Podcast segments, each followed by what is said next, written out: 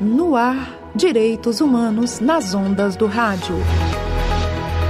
Apresentação: professor da UFG, Vitor Souza Freitas. Se você quer duvidar. olhe bem pelo meu nome, já tô quase namorando. Muito bom dia, ouvintes da Vila Boa FM. Está entrando no ar o programa Direitos Humanos nas ondas do rádio. E hoje, dia 23 de setembro de 2019, nós vamos tratar de um tema que está na ordem do dia, que são os direitos da população LGBTQI+, a gente vai inclusive falar um pouco sobre essas mudanças, né? Porque antigamente a gente falava GL, GLS, GLT, depois muda para LGBT e parece que a sigla só aumenta. Há quem diga que a sigla hoje já tem 13 letrinhas. É, e a questão da liberdade de expressão. É situando aquele debate que a gente começou na semana passada sobre liberdade de expressão, tratando do caso da Bienal do Livro e da, de toda a discussão em torno da apreensão de livros e do modo como o Supremo Tribunal Federal entendeu que aquilo não tinha a menor pertinência. E a partir daquela, daquela discussão, o nosso nosso radialista bolsista aqui, Rosemir Vilas Boas, recebeu uma demanda para que a gente aprofundasse essa discussão sobre os direitos da comunidade LGBT. Muito bom dia, Rosemir. Bom dia, bom dia a todos os ouvintes. É... Diante dessa, dessa demanda, como o professor acabou de citar, é... tenho amigos que viram todo o problema acontecido no país e eu procurei essas pessoas para conversar. E a gente acabou chegando no seguinte: por que é, essa proibição da divulgação dessas imagens, como foi na, na, na Bienal do Rio? E essa pessoa com a qual eu conversei, ela é, ela é uma homossexual e ela me falou, Rosemir, veja bem, cara, se quando eu era criança eu tivesse tido todas essas informações, eu não teria sofrido tanto o quanto eu sofri quando criança. E aí eu me peguei nesse papel, vamos, vamos conversar, vou falar com o professor. O professor conseguiu o, o, o apoio do pessoal do Conselho Federal de Psicologia, que está aqui com a gente, a professora Fabiana, né? E aí eu trouxe essa fala do meu amigo, ele, ele, ele estaria presente, mas infelizmente aconteceu imprevisto e ele não pôde vir. E mediante tal situação, como é uma classe, é, é uma, são pessoas reprimidas, é, também eu consigo ver nessas pessoas e, e tem uma coisa que está aí no auge agora também, que é a coisa da depressão, quanto que isso afeta essas pessoas quando reprimidas. Porque é uma classe que não aceita. Nós vivemos numa sociedade machista, impositiva, que inclusive tivemos até um senhor deputado que me apareceu com a cura gay. Né? Então, assim, essas pessoas vêm sofrendo muito. E eu falo assim: caramba, eu consigo ver que existe um grau de depressão dentro dessas pessoas. Quando você conversa, você fala conversa com alguém que é reprimido. E aí eu queria que vocês especialistas na área e falasse um pouco pra gente. Certo. Rosemir já deu uma adiantada aqui que a gente tem duas convidadas especiais, vindas diretamente do Conselho Federal de Psicologia, que são a professora Fabiane Tassi, que além de ser membra, membra do CFP, é professora aqui da Universidade Federal de Goiás, e a, a André Esmeraldo, que também é membro do Conselho Federal de Psicologia. E coincidências do destino, hoje elas lançam aqui na cidade de Goiás um livro chamado Sexualidades Dissidentes, quando existir a resistência. Então passo a palavra às nossas convidadas. Ah, e tem um segundo livro. São dois livros? Esse é o livro. Ah, esse, então eu anotei errado o nome do livro.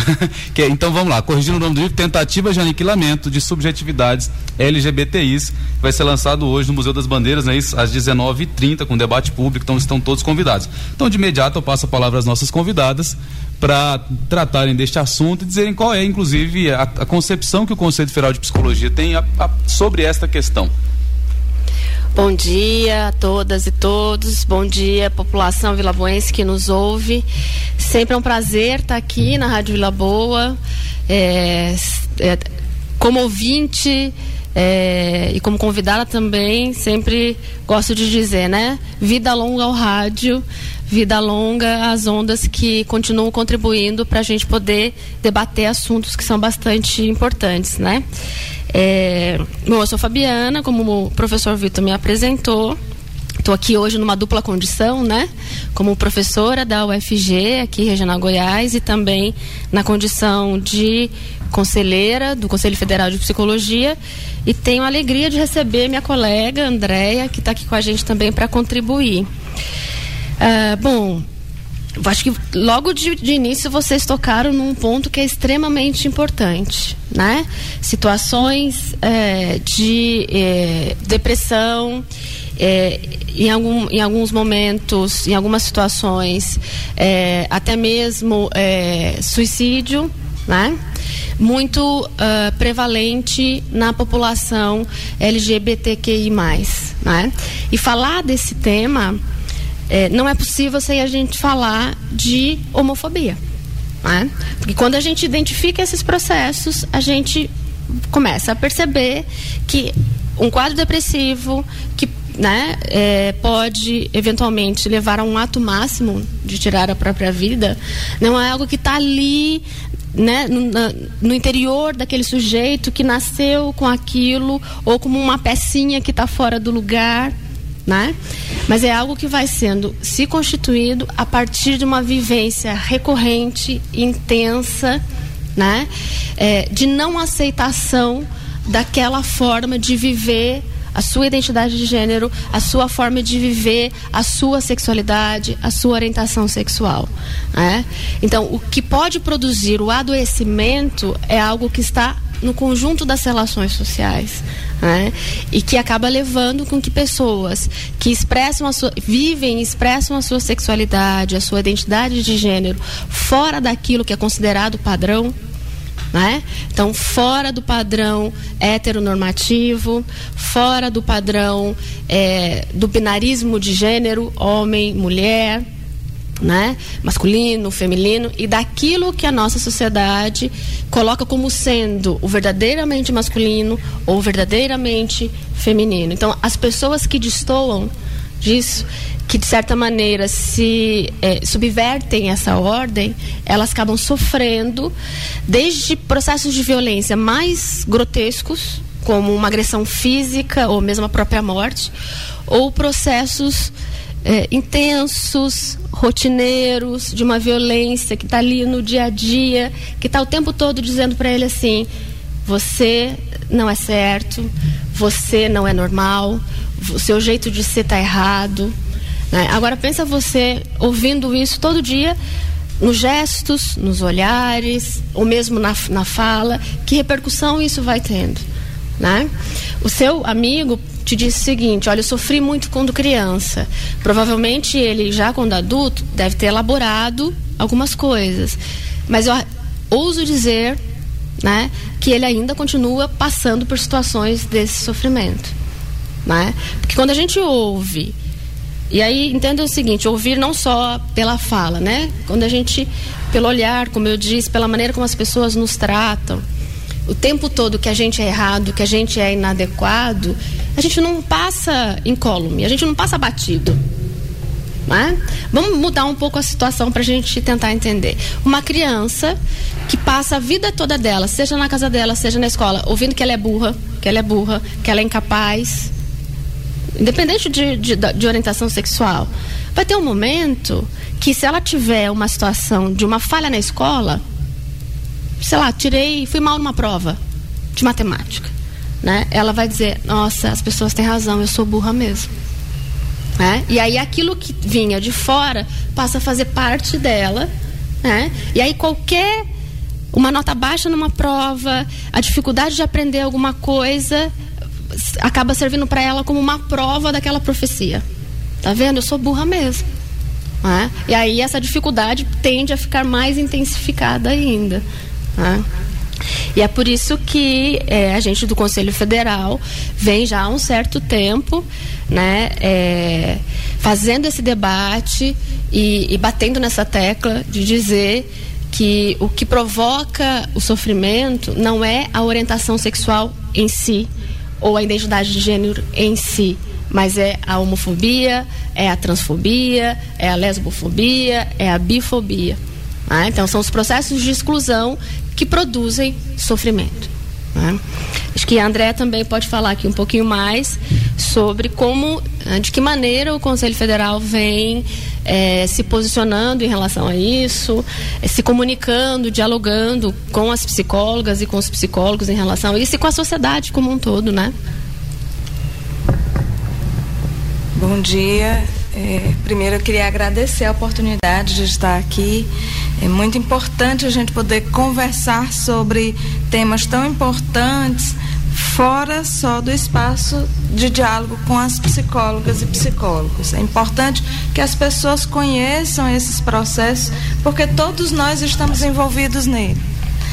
É, então, nós assumimos nossa gestão no CFP em 2017. E logo nesse primeiro ano de gestão, fomos surpreendidos, vamos dizer assim, por uma ação popular com 27 profissionais que queriam, é, vou dizer assim, barrar a resolução 01 de 99, que é uma resolução do Conselho Federal de Psicologia que dispõe sobre a atuação da nossa profissão com as orientações sexuais, reafirmando que essas orientações não são patologias e é, orientando que profissionais não ajam com preconceito. Assim, coisa muito simples, que a gente que para nós parece muito óbvio, mas que é motivo de contestação.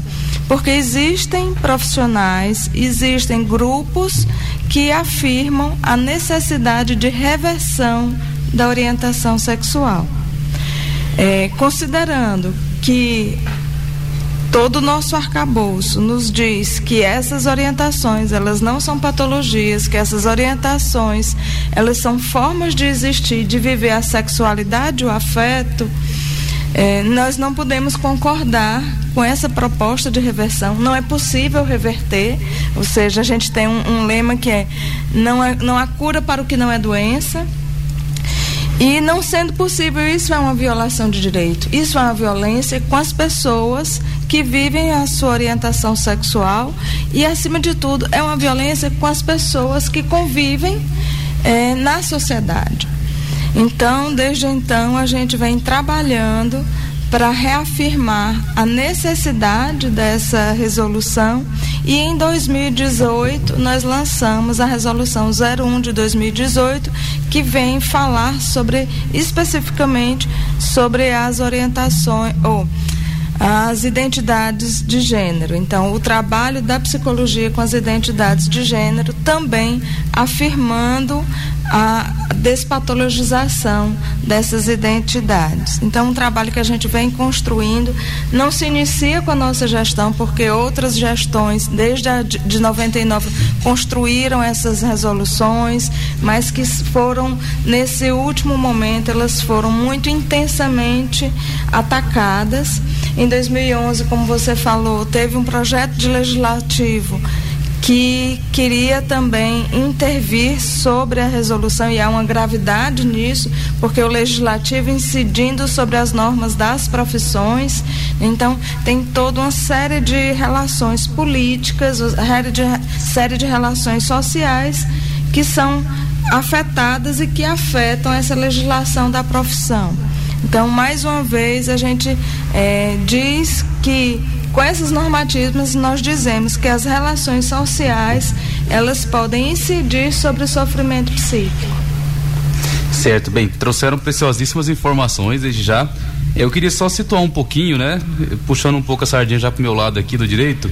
É interessante notar como a gente teve mudança sobre a percepção, é, eu vou chamar isso de um fenômeno, é, porque em outras sociedades, em outras épocas, isso não era tratado como um problema, e em uma determinada parte da história, em alguns lugares específicos, por contingências também históricas, começou uma pressão política para ir transformando o comportamento que hoje a gente chama, né, é de sexualmente dissidente hoje, porque hoje é dissidente, em algo patológico, considerado como doença e até mesmo como crime. No Brasil, o que se chamava antigamente sodomia foi crime até 1830, quando Dom Pedro II, isso aqui já era período da regência, é, ou era Dom Pedro I, eu não sei, meu dado aqui também mas até 1830 havia um crime de sodomia. Ele, então esse crime deixa de existir e desde então a gente começa a ir mudando a legislação para ir garantindo cada vez mais direitos. E aqui da minha, das minhas pesquisas prévias, né, hoje a gente tem uma síntese de alguns direitos que são básicos que essa população defende. O primeiro é o direito a viver, o direito à vida.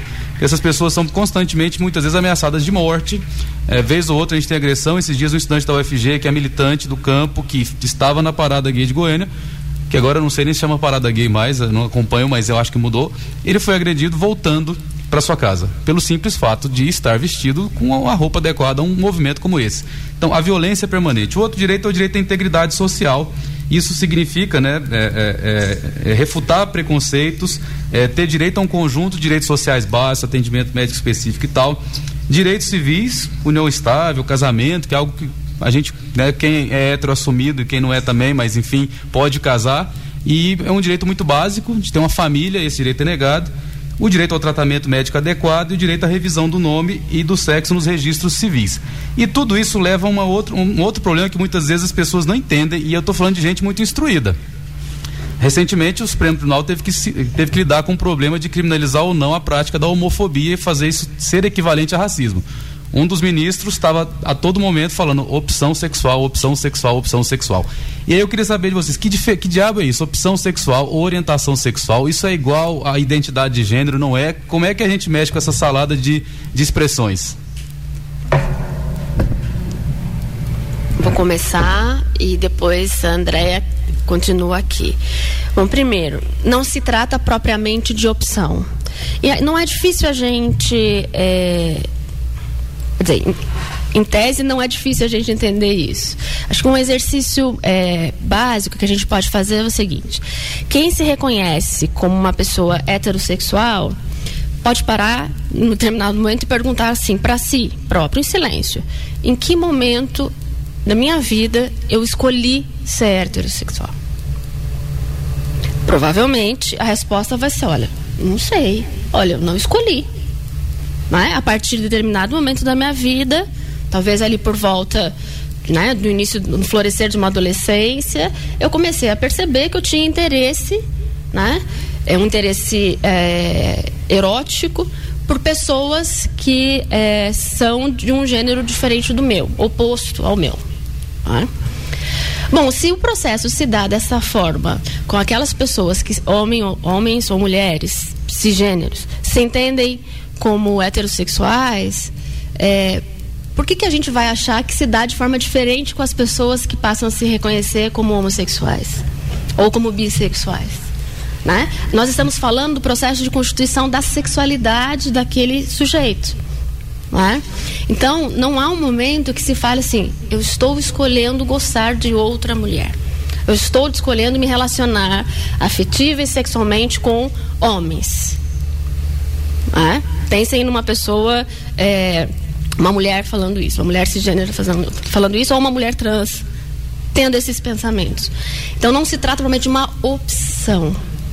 Né? Entendendo a opção como um momento, como uma escolha que eu parto de determinadas possibilidades, um leque aí de possibilidades, e eu vou escolher aquilo que eu entendo que seja melhor para mim. Né?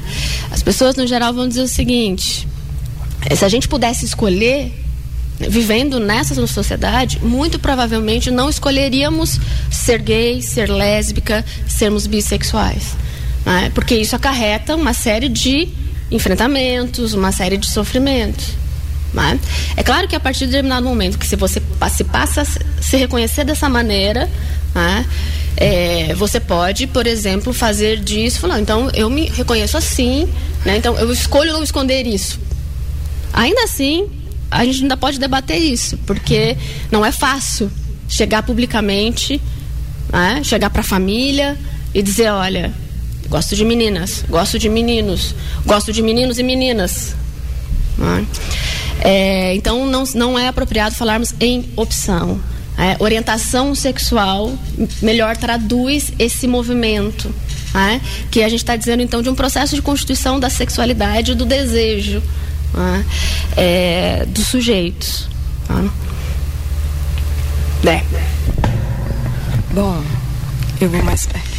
É, tem um trecho do nosso livro que a pessoa que, que apresenta a sua fala, sua experiência, ela diz: Eu não escolhi ser gay, mas me castigam, me espancam, me matam, dizem que eu sou pervertido. Então, isso traduz a experiência de quem vive uma orientação sexual, que pode ser nos dias atuais dissidente, porque existe uma norma também social que diz um jeito de ser e de viver a sexualidade. No, no país que mais mata LGBTs no mundo, nós estamos ganhando, inclusive da África do Sul, onde ser gay, onde ser lésbica, onde ser bissexual é crime. Nós ainda matamos mais do que esse país ninguém escolheria ser gay, lésbica, bissexual, travesti ou viver sua orientação e identidade dissidente, sabendo que isso é um risco de morte. Então, não tem como ser uma escolha, mas é uma vivência, é uma experiência e uma expressão da sexualidade. Então, é, você falou da diferença entre orientação sexual e identidade de gênero. A orientação sexual é, eu vou dizer muito simples, assim, de modo muito simplificado, porque existe uma elaboração mais complexa, mas a orientação de, gênero, de, de sexo sexual é como para onde eu destino o meu afeto, para quem vai o meu afeto. Pode ser para homens, mulheres, para homens e mulheres, isso é para onde eu destino o meu afeto. A identidade de, de gênero diz quem eu sou. Se eu sou do campo do feminino, do campo do masculino, se eu estou no trajeto entre esses campos, ou seja, eu permaneço a um outro campo, mas que às vezes esse quem eu sou não está relacionado com o corpo que eu nasci. Então, a identidade de gênero incide sobre a minha identificação no mundo em relação ao meu corpo biológico, que pode ser a mesma, que a gente diz que é o cisgênero, a pessoa cisgênero é aquela pessoa que se identifica com o seu corpo biológico, com o sexo do seu corpo biológico, e a pessoa que não tem essa identidade cisgênero, que a, a gente costuma chamar de transgênero, que são pessoas que se identificam com um gênero diferente do seu corpo biológico. Então, uma é a orientação sexual está mais vinculada à destinação do afeto e a, e a identidade de gênero está mais vinculada à identidade da pessoa em relação ao seu corpo biológico. Certo. É, o Rosemir está com uma dúvida aqui. Ele disse que é uma pergunta meio ampla, mas você podia formular qualquer coisa, a gente faz um segundo programa para continuar o debate. É, na verdade, assim, é porque eu me lembro de ter lido uma carta, é, lendo Freud, uma mãe que escreve para Freud e pergunta o que fazer para curar o filho dela. E ele responde para ela: o seu filho não tem doença nenhuma, simplesmente o ame. É, em alguns outros momentos na vida a gente consegue entender ou como é a criação da criança ela influencia nessa formação, dessa percepção de que ela vai ser formada. Eu escolho esse gênero, eu escolho esse gênero. A criação familiar, ela é importante nessa formulação dessa não dessa opção, né, mas dessa, dessa, dessa forma de ver, dessa orientação da criança quando no seu desenvolvimento, da, da adolescência até adulto? Olha, todas as nossas relações sociais nos constituem. Não tem como a gente afirmar se o jeito de conviver em família ele vai determinar a orientação sexual.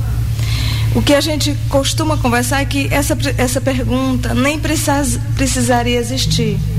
Onde isso começou, o que determinou isso. Porque o que é que determina o que nós somos? O que é que determina se eu sou heterossexual? É a criação da minha família? Então, se existe a pergunta, é porque existe uma sociedade que impõe um jeito certo de viver a sexualidade e que desconsidera uma gama de possibilidades dessa vivência. Então, as relações sociais nos constituem, mas até que medida isso define a orientação sexual, não se pode responder ou nem se deveria perguntar. É, e é uma questão, ela é interessante, porque como a Andrea disse, ela, ela, é, ela parte de um, de um suposto, né? De que eu vou colocar essa pergunta para entender justamente aquilo que desvia da norma. Não é uma pergunta que vai problematizar a norma, o que é considerado padrão, o que é considerado normal. Não aparece para vocês, mas quando eu estou aqui falando normal, eu estou fazendo sinal de entre aspas, né? É... O mesmo vale se a gente pensar o seguinte, quando alguém pergunta assim, é... a questão da opção, né? Então, se escolhe ser homossexual, a pergunta se é pra gente fazer também valeria para a heterossexualidade. Em que momento se escolhe ser hétero? Né?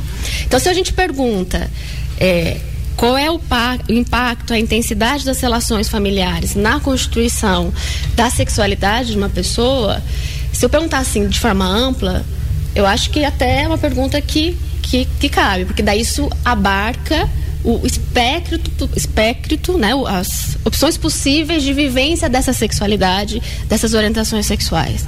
Né? É, no geral, como a Andrea disse, todas as nossas experiências, as, as relações, elas nos, se, nos constituem. Nós somos muitos, eu costumo, a gente costuma brincar. Né?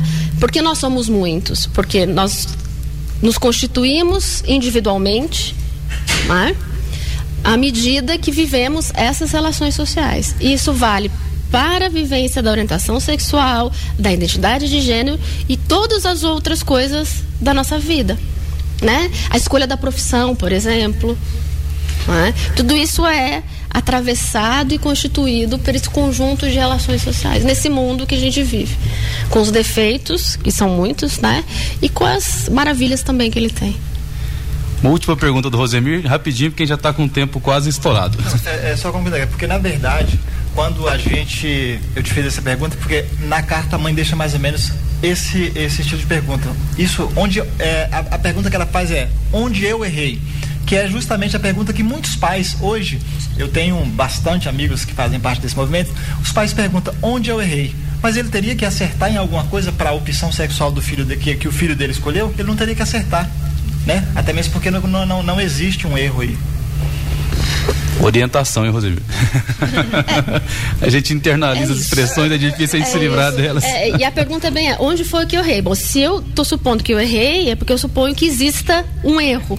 E aí eu preciso aferir, né, vem é, é, as responsabilidades, quem é o culpado, quem é a culpada, né? E aí na nossa sociedade, né, pelas mesmas características que, que produzem a homofobia, também é a sociedade que vai dizer que a culpa sempre é da mãe. Né? Então, essa pergunta, muito comum em, em, pais, mas com certeza ela vai ressoar de uma maneira muito forte né, no coração das mulheres que exercem aí a função de maternidade, de cuidado e produção dos seus filhos. Né? Ei, muitíssimo obrigado. Eu vou pedir pro Heron só mais 30 segundinhos para elas falarem do livro, porque a gente já está realmente com o tempo no final. É só para vocês dizerem um pouco da obra, o que é que inspirou o livro e qual é o conteúdo dele. Muito rapidamente. É, eu vou começar falando das parcerias, a Andrea fala aqui da, do livro propriamente. O lançamento de hoje, é, repetindo, né? Hoje 23 de setembro, que inclusive é Dia Internacional da Visibilidade Bissexual, então essa data também não foi um acaso. É, uma parceria maravilhosa com o coletivo Flores do Nim, que é um coletivo LGBT aqui da cidade, com a parceria com o Museu das Bandeiras. Vamos fazer o lançamento do livro Tentativas de Aniquilamento das, de Subjetividades LGBTQIs. Né? Todo mundo convidado, lá na frente do museu. Uh, vai ser bem bacana. E a Andrea fala um pouquinho para a gente do livro. Bom, o livro surgiu a partir das pessoas que tinham passado por experiências de reversão de orientação sexual. Na época da ação que essas que foi ação popular impetrada contra a resolução, ou seja, contra o Conselho Federal de Psicologia, isso vem a tona, inclusive na mídia, e aí pessoas se comunicaram com os conselhos regionais e com o Conselho Federal para dizer o que, que elas tinham passado e que mesmo existindo a resolução, essa prática existia de diversas formas. E aí, a partir da escuta dessa pessoa, essa primeira pessoa que ligou, nós em plenário decidimos que era importante escutar outras pessoas que tinham passado por essa experiência entender essa experiência, entender como isso acontecia e resolvemos transformar isso num livro. E aí a gente diz: esse não é um livro técnico-científico, não é um livro que diz como as profissões, os nossos profissionais irão trabalhar, mas é um livro depoimento, é um livro denúncia que mostra a experiência de quem passou, pessoas que não são psicólogas, mas que passaram por essa experiência de reversão. Dar visibilidade a isso torna possível o diálogo sobre como é passar por isso e desconstrói é, a ideia de que isso é uma uma coisa errada, que é uma vivência escolhida e mais ainda diz que nós psicólogas não podemos ser coniventes com as ações de preconceito, com as ações que fazem e produzem sofrimento. Certíssimo. Bem, é, nosso tempo está estourado, né? O Heron já está me dando sinal aqui. Eu agradeço mais uma vez, Fabiano e Andréia, pela presença. E, e, em nome de vocês, agradeço o Conselho Federal de Psicologia e também estendo os cumprimentos pela, pelo trabalho realizado. Agradeço ao Rosemir aqui pelo apoio de sempre, ao Heron José, em nome da Vila Boa FM. É, e pra, só para finalizar mesmo, aquele abraço para todos os que nos ouviram. É, fica o convite para sempre mandar opiniões, é, dúvidas, etc. E só para dizer que, de acordo com o artigo 3 da nossa Constituição, preconceito e discriminação não combinam com essa Constituição. Aquele abraço, Direitos Humanos nas Ondas do Rádio. Volta semana que vem às 11h30 da manhã. Muito obrigado. Acabamos de apresentar Direitos Humanos nas Ondas do Rádio. Apresentação: Professor Vitor Souza Freitas. Uma realização UFG Regional Goiás, Unidade Acadêmica Especial de Ciências Sociais Aplicadas e curso de Direito.